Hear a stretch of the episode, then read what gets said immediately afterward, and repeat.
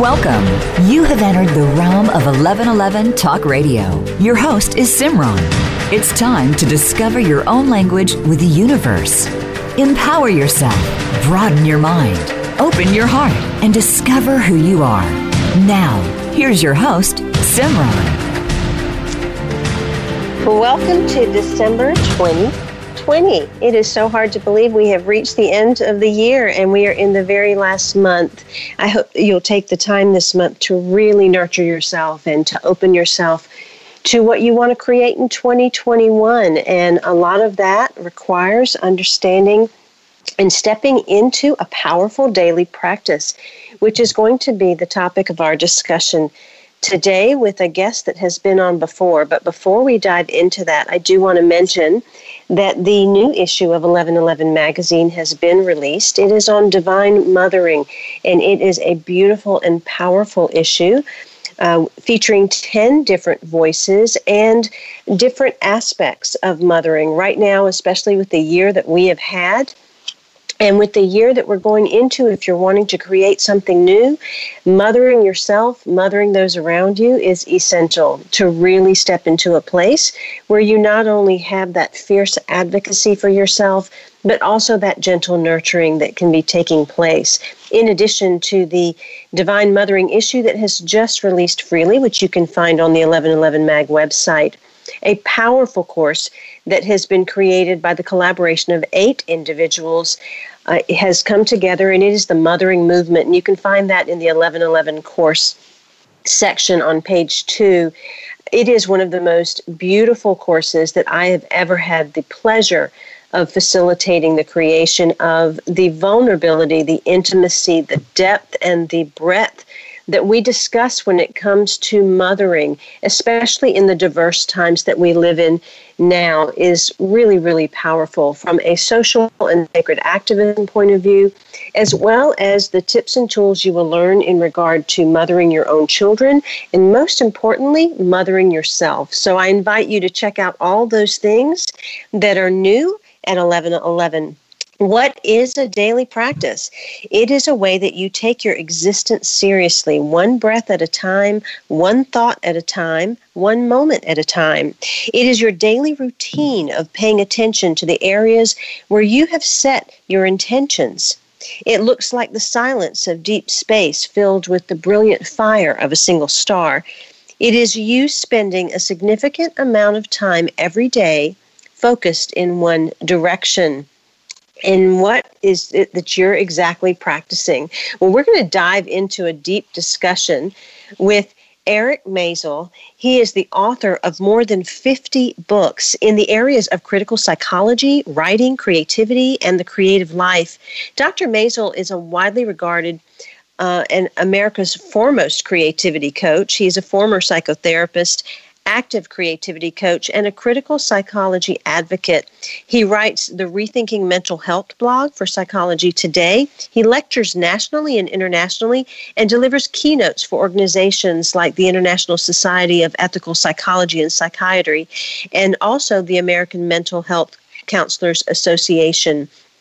Eric Maisel facilitates deep writing workshops in places all over the world, and he has provided reporters hundreds of print, radio, and television interviews and taught tens of thousands of students through his classes with Daily Om, uh, and also many of the workshops, online trainings, and books that you can find at his website, ericmaisel.com, which is also listed in his bio.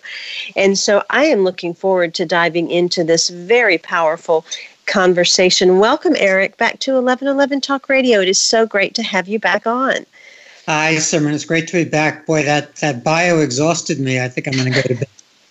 well, you have done quite a bit. So it only makes sense that we need to listen to you when it comes to the power of daily practice. And that can seem so daunting sometimes for people because that sounds uh, in for in some lenses or in some ears, that would sound very rigid and very constricting and kind of like someone telling you to go to your room and do something. So help us first and foremost understand what daily practice is and is it something that we really have to kind of strike the whip on ourselves or is there some flexibility around this? Well, first of all, daily practice isn't about discipline or, or whipping. It's about devotion. It's a big difference, discipline and devotion. In fact, Pavarotti once said, uh, People say I'm disciplined, and it's not discipline, it's devotion. And that's a big difference. And it is different. So I think the starting place is kind of abstract, and that has to do with the difference between the so to speak purpose of life versus our life purpose choices. I don't think there is a purpose to life. I think rather there are the things we deem important. We decide what's important. We make our life purpose choices. Most people have never made that list of what's important to them. They, they go about their business, but they haven't sat down and made that list, which is always a snapshot in time because our life purpose choices actually change. This year, for instance, many of us were maybe more politically active than we were in other years that became more important to us in this past year. So our life purpose choices change. We need to make our list of them. And then we look at our list and we decide which ones of those we can turn into daily practices. That elevates the idea of daily practice to a much higher level. When you connect it to your life purpose choices, then you're not just doing something out of discipline, but you're doing it because you're actually trying to live your life purpose choices. And so I think that's the way to think about daily practice. And the second thing I'd want to say at the at the outset is that I've been working with creative performing artists for probably 30 or 35 years now. And I know the following from working with artists for that long.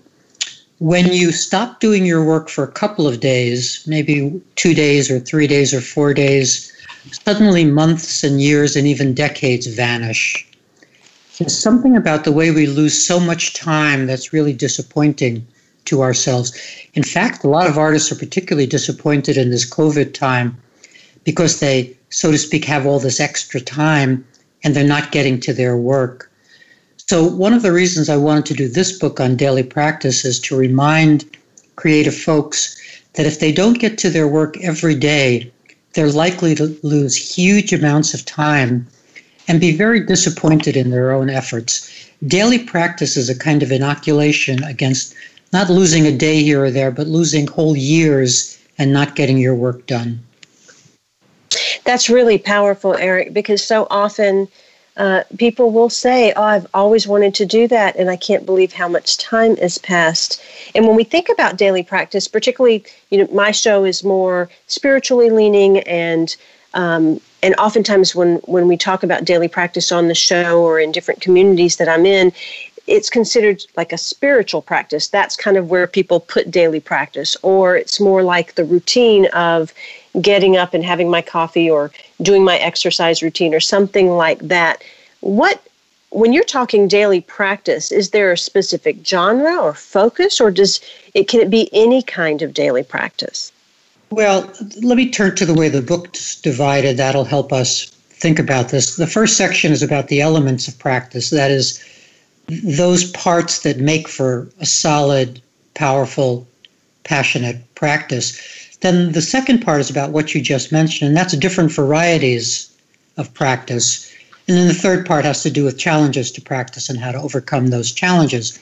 So, getting to the second part, there are lots of different practice. In fact, anything can be turned, anything that you deem important can be turned into a daily practice. One of the more interesting ones that people are responding to, I think especially in these times, one of the practices I describe, and I think I describe about 20 different daily practices. One of them is a warrior practice. A lot of people are feeling like they need to be more powerful, do the things that are really important to them, stand up, have a voice, and so they're instituting a warrior practice. And any practice you dream up, you then have to figure out what the actual practice would look like. Having an abstract practice like a warrior practice doesn't have any meaning until you flesh it out. And for people who are adopting a warrior practice, that might mean taking one risk a day. And I'm just pausing for effect because I think you can see that a daily practice doesn't have to be 28 minutes or an hour and a quarter or what have you. It could be doing one small thing, and that's your daily practice with respect to that thing. might be taking a risk. It might be um, emailing your daughter who's halfway around the world. You don't keep really great contact with her, but you decide that as a daily practice, you're going to send her an email once a day or text her once a day. Or so a daily practice doesn't have to be an elaborate thing. It's just you paying attention to what you deem is important. I really appreciate that. And I wanted the listeners to understand that wherever they are, that we are discussing practice, whether it means a mindfulness practice, a health practice, creativity, recovery, relationship. This can be across the board. And I really appreciate the fact that it could have one task or it could be something that goes a little bit longer. In your book, you write that I've encountered countless clients who want to get to their creative work in a regular way and who can't seem to manage to do that. They can always point to the culture, culprit too much busyness, not enough time, too many distractions and interruptions, and so on. And I know that the third part of the book goes into the challenges, and we'll get to that later in the mm-hmm. show.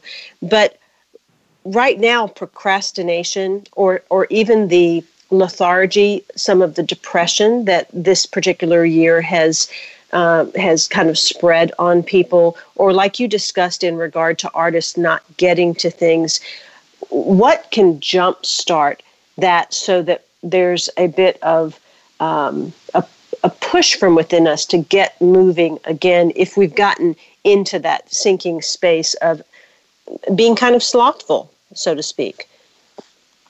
Well, we have to decide that we matter and our efforts matter. That's really the starting place. That's, that's a deep and abstract place but that really is the starting place. If we let go of the belief that we matter, I mean, most people are postmodern enough to not believe that the universe really cares about them, that we're just excited matter here because the universe could make us. That's the belief system of even believers, I think. In a corner of their mind, they have that understanding. But that doesn't mean that we can't decide to matter and that we can't decide that our efforts matter. So that is the starting place. But I think we also built into the idea of devotion, I think, is the idea of love and passion. And I think a way to get reignited is to fall back in love with whatever X is, whatever the thing is, whether it's your writing or your or your painting or whatever it is. And one way to fall back in, in love is to just remember how you were when you were five years old or six years old, reading a book in the corner. There was nothing better than that, or or drawing or w- watching a film in a darkened theater when, when there were theaters. And remembering those loves, I think, helps remind us what's really special and magical in life. There was nothing more magical than sitting there with that book and reading it.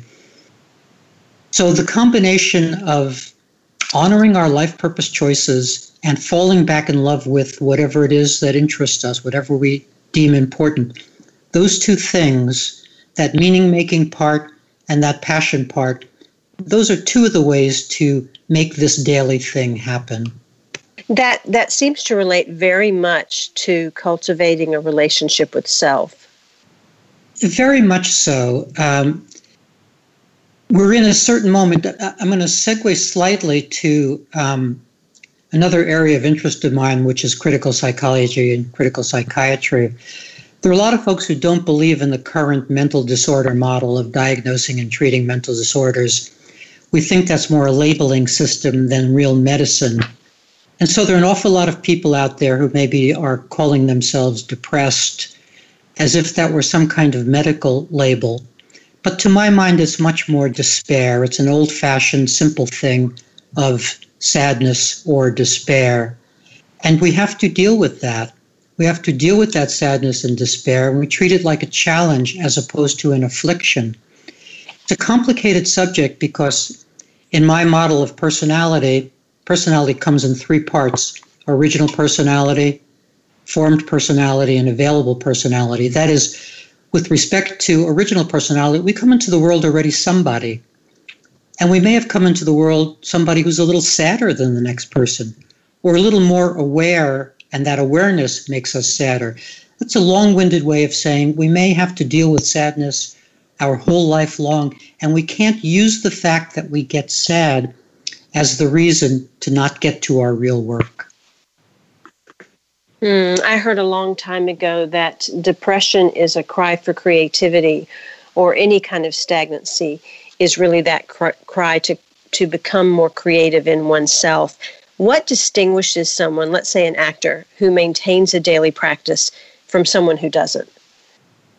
Well, first is a, a, genuine understanding of process. That genuine process comes with failures, mistakes, messes, pratfalls, all the things we don't really want to think about. The person who isn't particularly productive is focusing too much on what went wrong and on what might go wrong. And this is most people. People really they don't they don't recognize or they don't realize that they want a guarantee before they do their work. They want the thing they're about to do to turn out well. They want some guarantee about that. And they can't have it.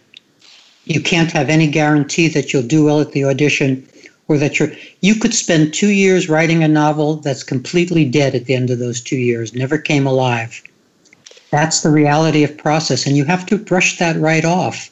Can you imagine how much maturity it takes to spend two years on a novel that doesn't work and then say, oh, well, process, let me move on to the next novel?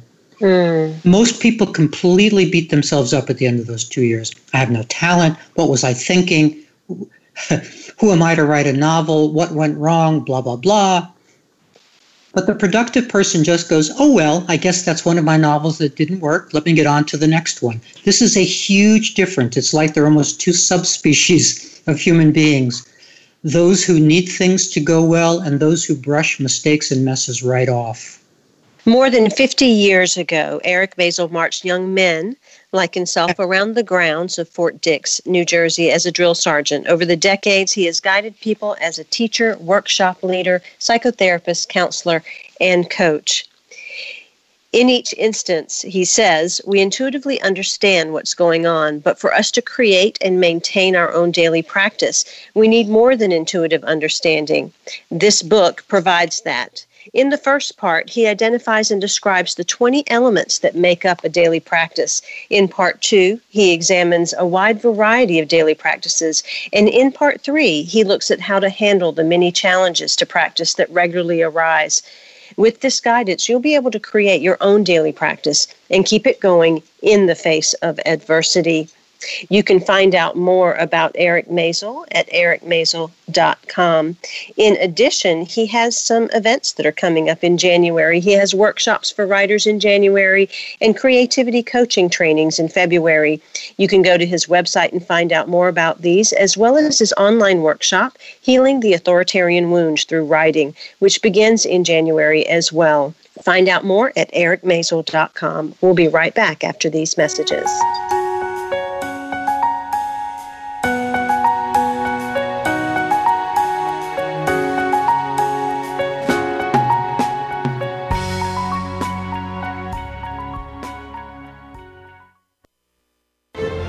Have you seen 1111? Do you wonder why certain numbers keep showing up in your life? 11, 111, 22, 33, 444? People all over the world are seeing 1111 and learning the language of universal communication. Subscribe to 1111 Magazine today. www.1111mag.com. 1111 Magazine is a bi monthly print publication that offers a rich multi-sensory experience. As you engage with experts and topics of consciousness, become enlightened, empowered, and energized so you live a passionate and authentic life of conscious choices. 1111 Magazine, a daily staple for lifting the mindset, discovering the heart, and stepping into conscious living. 1111 Magazine. Order now at www.1111mag.com. 1111mag.com. Do you want more? More joy, more abundance, more power and presence? How would it feel to have more loving relationships? More empowered community, greater fulfillment, and life purpose? The 1111 Mastermind community inspires, empowers, guides, and supports transformation. Shift your mind, expand your heart, deepen insights, let go, and chart a new course Dream a new dream. The 1111 Mastermind community is an online portal for personal transformation and soulful expansion. Go to courses.1111mag.com. That's courses.1111mag.com. Change begins with you. Let it be simple, convenient, and transformative. The time is now. Step through the 1111 gateway. Courses.1111mag.com. It's your world. Motivate, change, succeed. VoiceAmericaEmpowerment.com.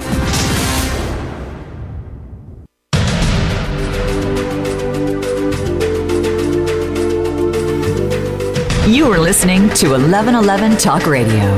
Simran is an award winning author, publisher of 1111 Magazine, powerful speaker of wisdom, and a life mentor. Find out more at IamSimran.com. Now, back to 1111 Talk Radio. Eric Maisel knows from experience and observation that the single most crucial element of success for any endeavor is a regular daily practice. He has multiple elements that will help you to establish that practice, and one of those is devotion. Devotion has about it a sense of love and also a sense of worth. We are devoted to something because we sense its worth and also because we love it, feel passionate about it, feel deeply curious to learn more about it, and so on. If we are lucky, our daily practice is a devotional one, maybe one of the few places of devotion in our very secular calendar. I love the first section of this book, Eric, um, and I love all of the elements that you dive into. Some of them are are things that that would seem practical and normal. And then there were some other ones that were like, oh, that's kind of curious, and that would add so much fun and a different kind of experience to daily practice. You start off with the element of initiation. And uh, I found that to be really interesting and beautiful about how we initiate and then how we also create ceremony around our daily practice. Talk a little bit about that. Yeah, I think I think that's actually very important to have a ceremonial entry of some sort into your daily practice. By the way, just let me say parenthetically, one could have multiple daily practices of different sorts, but for the moment, we'll just talk about one. You have a ceremonial entry and then a ceremonial exit. And because there is so much anxiety that threads through many of these practices, especially a creativity practice, because to create, we have to make one choice after another, and choosing provokes anxiety. So that the very act of creating provokes some anxiety.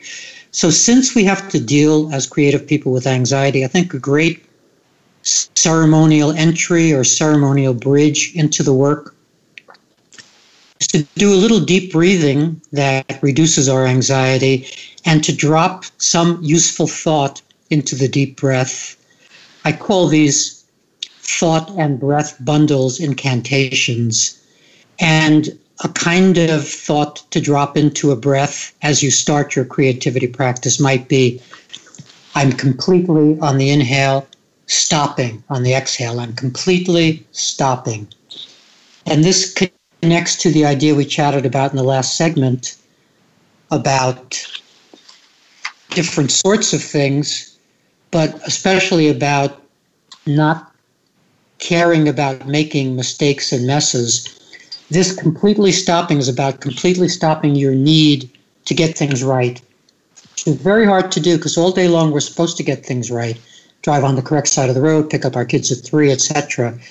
Then, when our creativity, when we want to begin our creativity practice, we have to change our mind and go to a place where we have permission to make mistakes.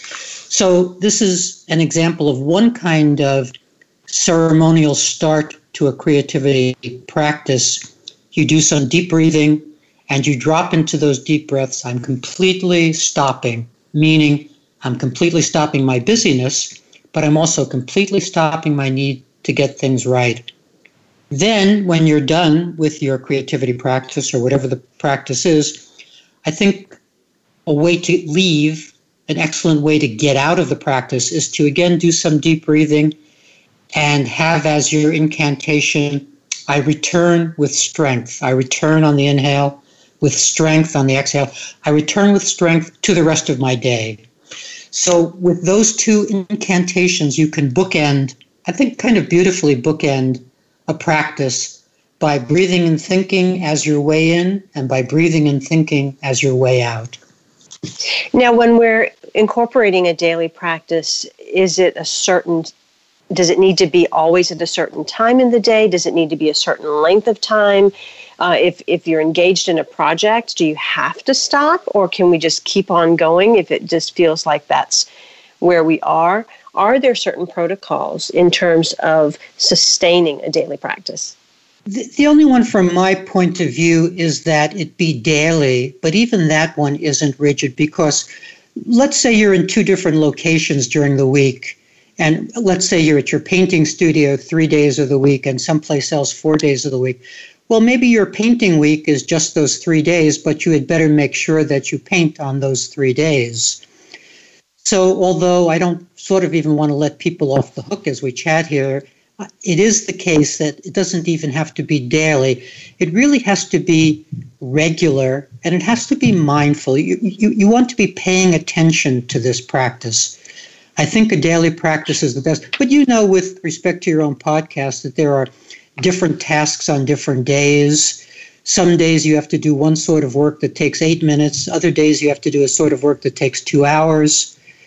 And this is the case with many of the things we do. It's not the same amount of minutes per day, it's not the same time of the day. If you're scheduling an interview, that's maybe the, the time that your practice is on that day. That's when you're particularly present during that hour, etc. So that's a long winded way of saying there really aren't rules, but the, the main thing is to be true. To be true to yourself, honor that you're trying to maintain a practice and then maintain it.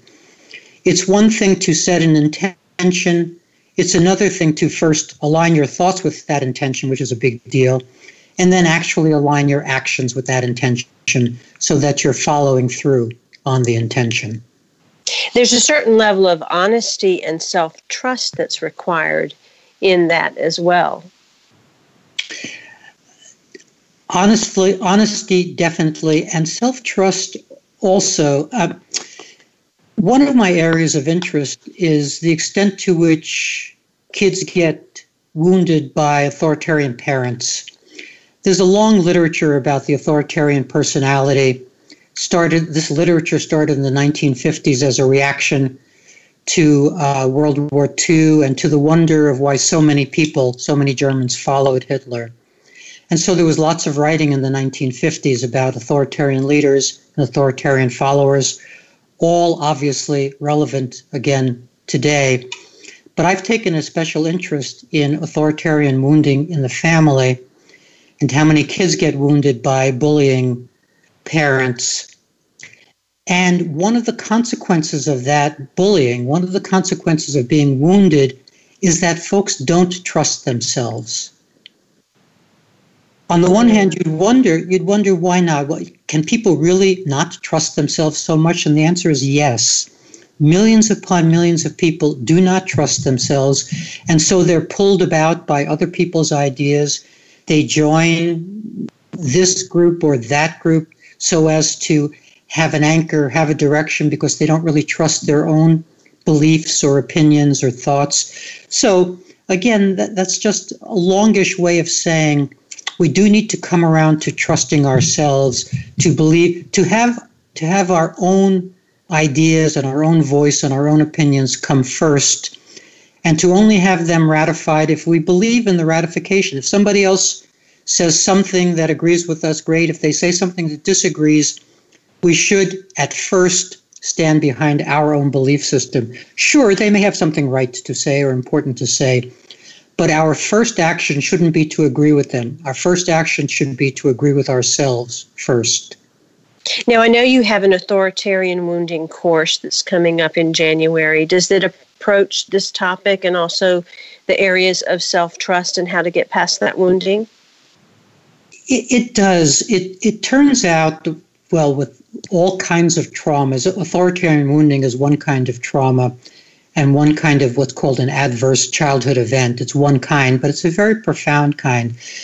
And most people don't deal with it directly. Therapists don't talk about authoritarian wounding, uh, coaches don't th- talk about authoritarian wounding. So th- there isn't typically a place where it gets brought up. And even folks who regularly journal don't necessarily journal on this topic. They maybe journal on what's happening today.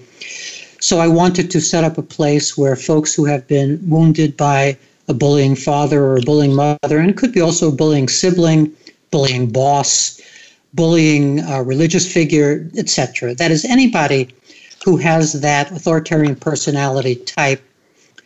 If you've been harmed by that person, it's very hard to get over it. And that's what this uh, coming workshop will be dealing with. It will help you get over that wound, get over that trauma via writing. And you can find out more about that course at ericmaisel.com. So definitely make a note of that if that is uh, of interest to you. Eric, I think it might be helpful for people to know your daily practice, to kind of have an idea of how someone who writes 50 books and puts on all of these courses and, and serves in these so many ways, how you are able to ground into something on a daily basis that allows all these crea- creations to come forward. Sure. Now, mine is mine, of course, it's idiosyncratic. Um, I have to step to the side and say one thing before describing my daily practice, and that is recently, in the beginning of the year, um, I wrote a book that describes a philosophy of life I've been developing called Kirism, K I R I S M.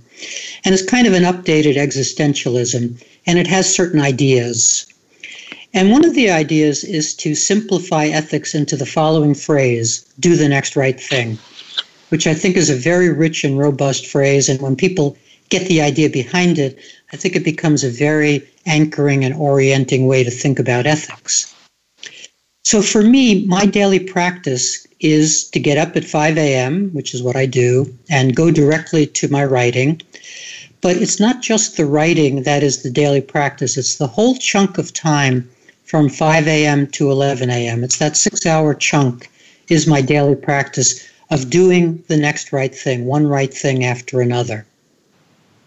And by having a daily practice that is that long, six hours is a long time, and by orienting the daily practice so that I completely stay out of my own way.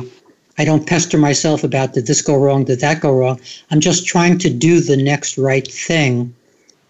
By orienting myself that way, I get a lot done in those six hours for creative people, I try to sell them on the idea that their creativity practice should be the first thing they do each day, that it should be a morning creativity practice. Other practices can be at other times of the day, but for creative folks, it's important that their practice be a morning practice, that it be a first thing practice, because if it's a first thing practice, then they get to make use of their sleep thinking. They get make use they get to make use of what their brain's been working on during the night. If they have their practice at any other time of the day, all of that good sleep thinking has vanished. By the time the day begins, that sleep thinking vanishes. But if you turn to your novel, your painting, or your composing, or your anything, you're inventing, your app building, anything, first thing, then you will you will be able to make use of the thinking that your brain has been doing in non-REM sleep.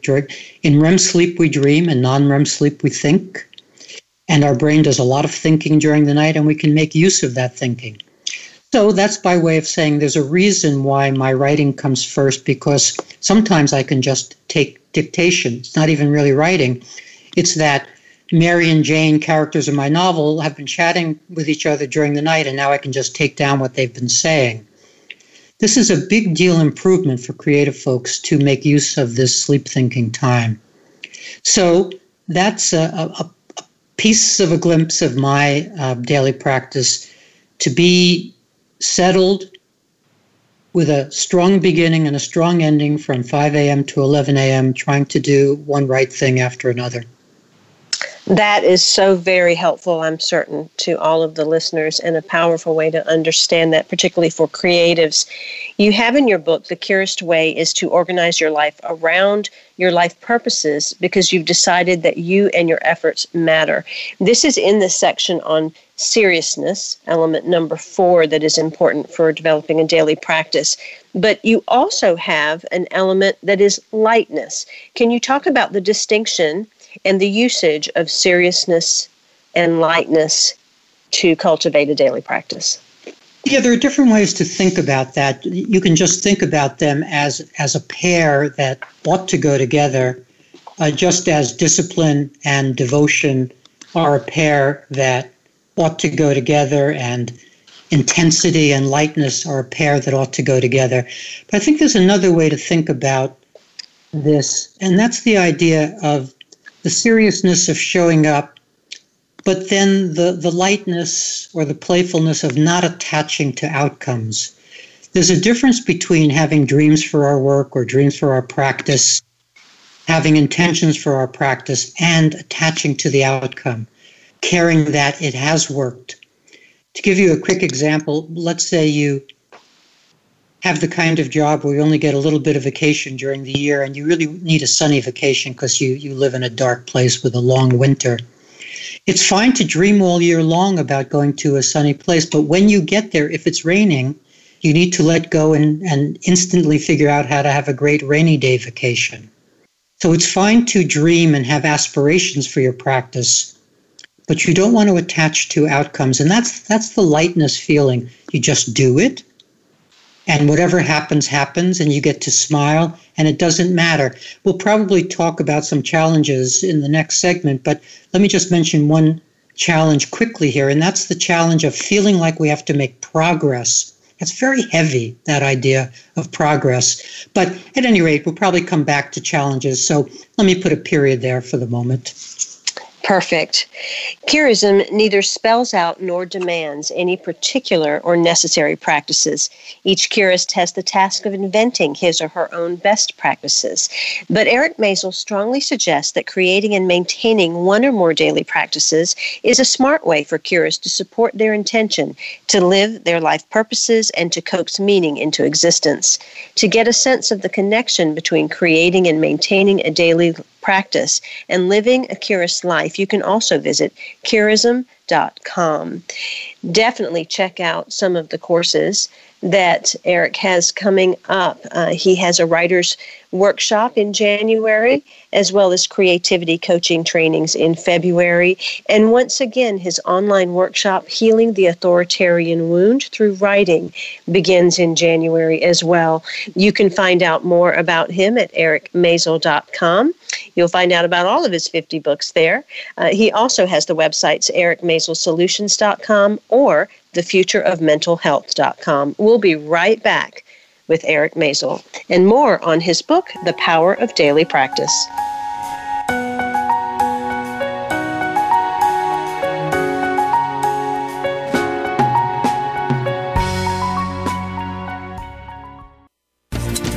Do you want more?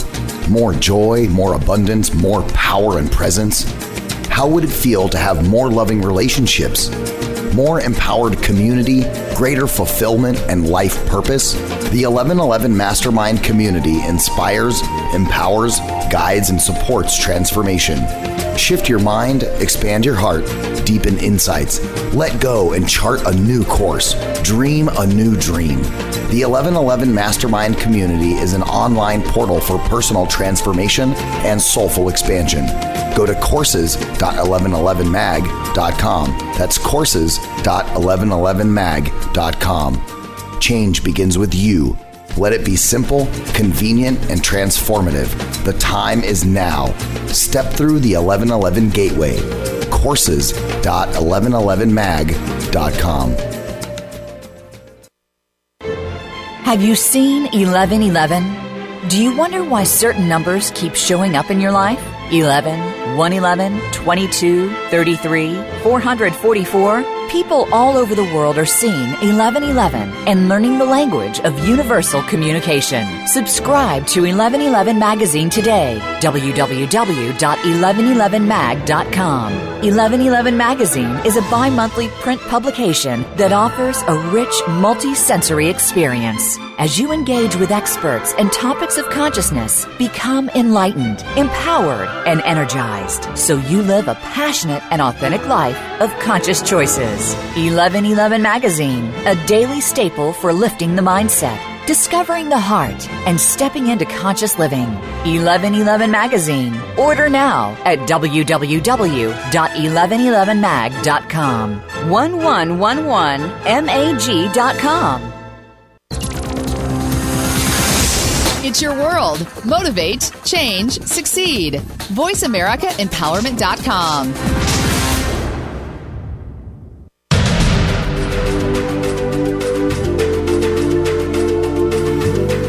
You are listening to 1111 Talk Radio. Simran is an award winning author, publisher of 1111 Magazine, powerful speaker of wisdom, and a life mentor. Find out more at IamSimran.com. Now, back to 1111 Talk Radio. You can go to 1111mag.com to see all of the things that I create as my service to the world. But if you'd like to also explore some of the things that I do, you can go to iamsimran.com. I have much of my artwork and many of my own books and different things on that website. So feel free to explore and partake of whatever feels good to you. The book we are talking about today is The Power of Daily Practice by Dr. Eric Maisel. And the subtitle is How Creative and Performing Artists and Everyone Else Can Finally Meet Their Goals. People who settle into the routine of a daily practice typically love it. They respect themselves for manifesting daily discipline and devotion and appreciate the way that a daily practice helps them get things done. They know that without it, they wouldn't write their book, build their business, or sustain their mindfulness practice. But despite all those benefits and goodness, they're quite likely not to continue with their daily practice. And that is because some challenges come up. We're going to dive into that in this next segment. But before we do, I want to let you know that Dr. Eric Maisel is the author of more than 50 books in the areas of life purpose, meaning, and creative life. He is America's foremost creativity coach and offers online and in person workshops and coaching. You can find out more at ericmaisel.com. Before we dive into some of the challenges that you uh, discuss in regard to daily practice, there was one area of uh, the elements section that had to do with priority and primacy. And you write priority uh, is has more of a head feel to it, and primacy has a body, heart, and energy feel to it. And I love the word primacy because I never really uh, heard that specific word before. So I'd love for you to talk about that real quick before we dive into challenges, Eric. Well, priority has that to do list sense of obligation and things that we need to get done in a day.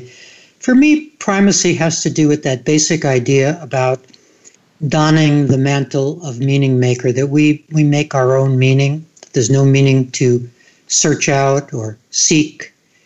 And as a meaning maker, as somebody who makes our own meaning, we have to understand what's most important to us. As I mentioned at the outset, that will change over time. In a given year or a given month, something may become more important than something else. But basically, we have some deep sense of what's important to us, including making ourselves proud by our efforts. I think that's where the idea of primacy really comes from. I don't think we're in this life to be happy. Being happy is wonderful, but that's not why we're here. I think we're here to make ourselves proud by our efforts.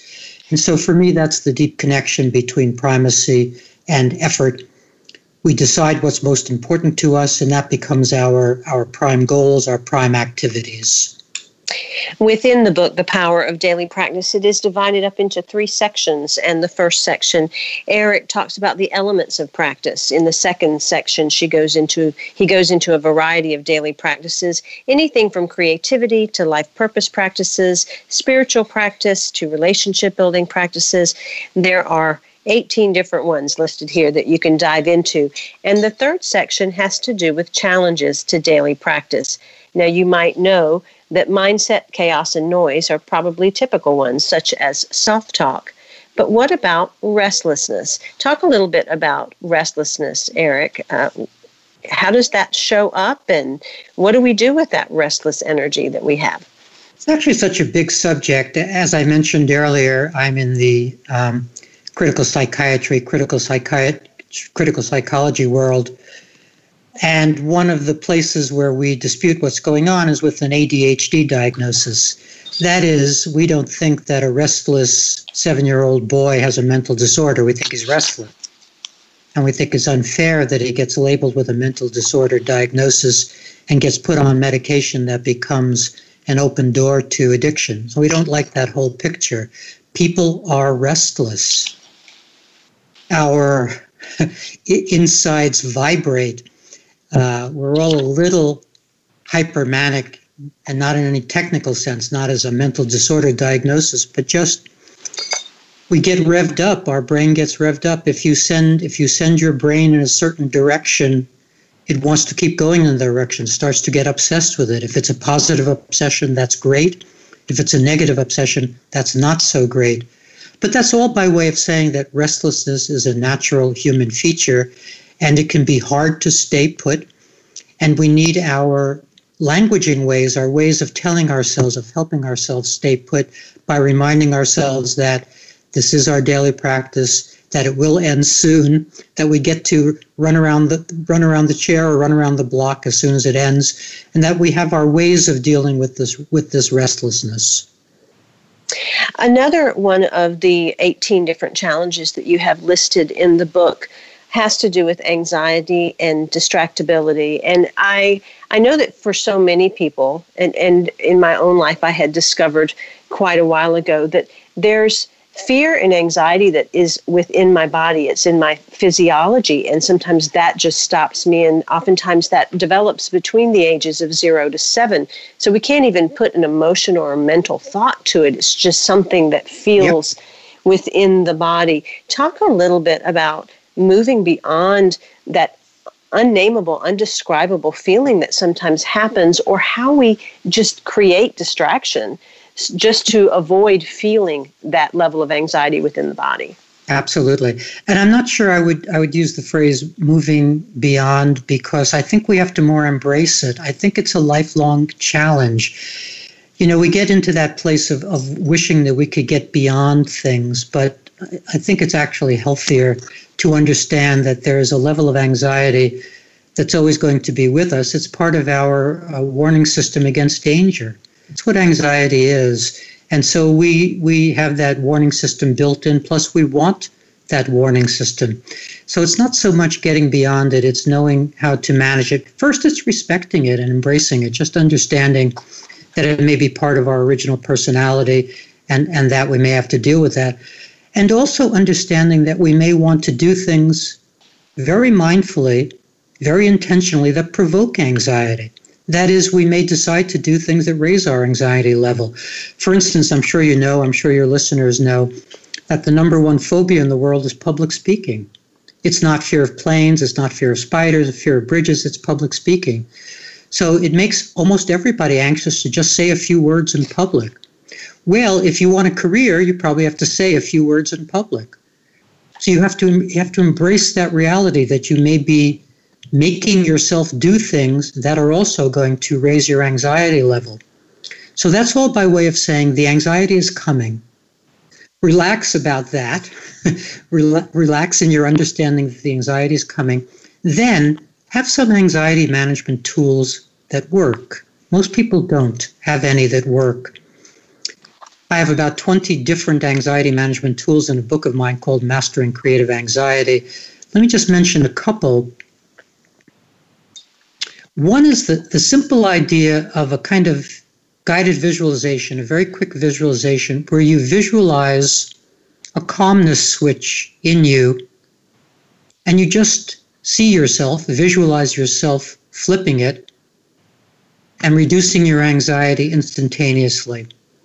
It's really that visualization is you having a conversation with yourself in which you say to yourself, I'd like to be a calmer person overall, altogether. So that flipping the calmness switch can be a simple one. The incantations we talked about earlier, namely using the physiological benefits of deep breathing with some good cognitions, that's a great one. One of the best ones, and this is going to take a little while to say, but it's important. One of the best ones is starting to think thoughts that serve you. People make themselves anxious by the thoughts they're thinking. And the way, Our, I, the way I say that is very careful, thinking thoughts that serve you, because even true thoughts may not serve you and they may make a true thought may make you anxious and it may not be serving you. For instance, let's say you're a writer, you go into a bookstore, you see lots of books, and you say to yourself, wow, there are a lot of writers out there. That's a true thought that doesn't serve you to think because it actually is going to defeat you. Probably two days later, you'll stop writing, you won't even know why. And it's because somewhere deep inside of you, you're feeling how many writers there are out there. So, what cognitive therapists teach, what I teach, is a simple three step process of hearing what you say to yourself, disputing those thoughts that don't serve you, saying, No, no thought, you're not serving me, and then substituting a more affirmative thought. So, I know I'm saying a lot all at once, but let me just give you the headline again, which is most people do not have anxiety management tools that work for them, and they need them. Everybody, every creative person, every human being ought to own one or two anxiety management tools that they have learned over time actually work for them. That's very, very powerful information and um, something, like you said, that every person needs to incorporate. When it comes to skill sets, though, sometimes we don't always know how to do the things. That does create the anxiety.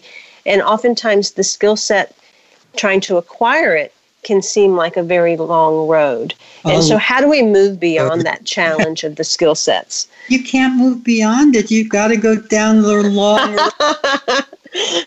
I'll, I'll, give you a great example. Uh, when Vincent van Gogh was in his late 20s, he had been a pastor first. He, he was a religious person and he was a preacher and he was fired from being a preacher because he was a too passionate preacher. So he was fired from his pastor job and thought of suicide. He, he was already at an existential extremity in his late 20s. But then, just before committing suicide, he remembered that he loved painting. And so he thought he'd give that a try before killing himself. He wanted to give himself a second chance. But, and here's the, here's the really fascinating thing he could picture in his mind's eye paintings he knew he wanted to make but he knew that he didn't have the skill set yet to make those paintings. So instead of just making paint, the average person would just start making paintings. He didn't start making paintings. He spent a whole year making marks, just learning how to express a cypress tree in a few gestures or express a, a fern in a few gestures. He spent a whole year practicing and building his skill set before even attempting to make paintings. That's kind of amazing. Most human beings don't have that patience or that truthfulness. That truthfulness around here, I need this skill set before I can do the thing I want to do. Again, that's a long answer to a short question, but but the short answer is we probably can't proceed until we build that skill set, so go build it all of the challenges that you have listed here, whether it is bodily sensations or defensiveness or the failures or the boredom and the meaningless, uh, like you said, it's not about moving beyond them. It's about embracing them and understanding that we are here for the experience of moving through them, correct? Absolutely, and some of them can be dealt with rather easily if we are if we acknowledge that they exist. If we keep fighting them off, then they're impossible to deal with. Then we're just under some pressure where we're not acknowledging that there's some difficulty. As soon as we say, as soon as we say, wow, I'm a little anxious, that alone may dispense or dispel, disperse the anxiety. Just saying, wow, I'm a little anxious, as opposed to refusing to notice that you're anxious and fleeing the encounter and leaving the house and leaving your novel behind for the thousandth time. As we complete the show, Eric, do you feel like this year, 2020, and the way it has kind of sat us all down and had us be with ourselves is actually the womb space for a lot of creativity to birth in 2021? I hope so. The, the problem is that individual artists still have to find their reasons for doing whatever they're creative work is in the new year. There is an opening here. There's also a lot of reasons to be discouraged. So I don't know what on balance I think. I think on balance, I'm hopeful, and I do think that it's an opportunity for creative folks to figure out what's next for them. But I guess, like everyone, I'm not sure.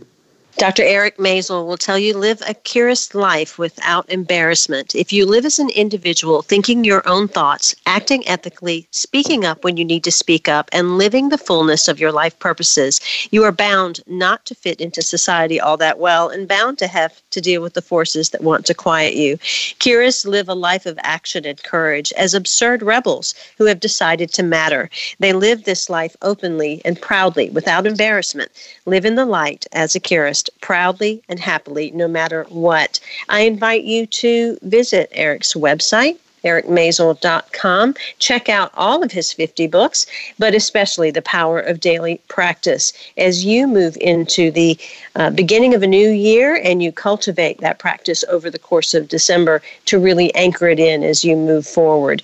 Again, check out uh, the book, "The Power of the Daily The Power of Daily Practice." Also, go to his website for any of his writing, creativity, and authoritarian wounding uh, workshops and online courses that he has there. My guest next week is Dennis Pitocco, and he is the creator of BizCatalyst 360. We're going to talk about how he, he, he is one of those observed creative rebels and how he has created a massive place for community and connection. Thank you, Eric, for being on 1111 Talk Radio again this week. I am Simran, and until next week, in love of love with love and as love, be well.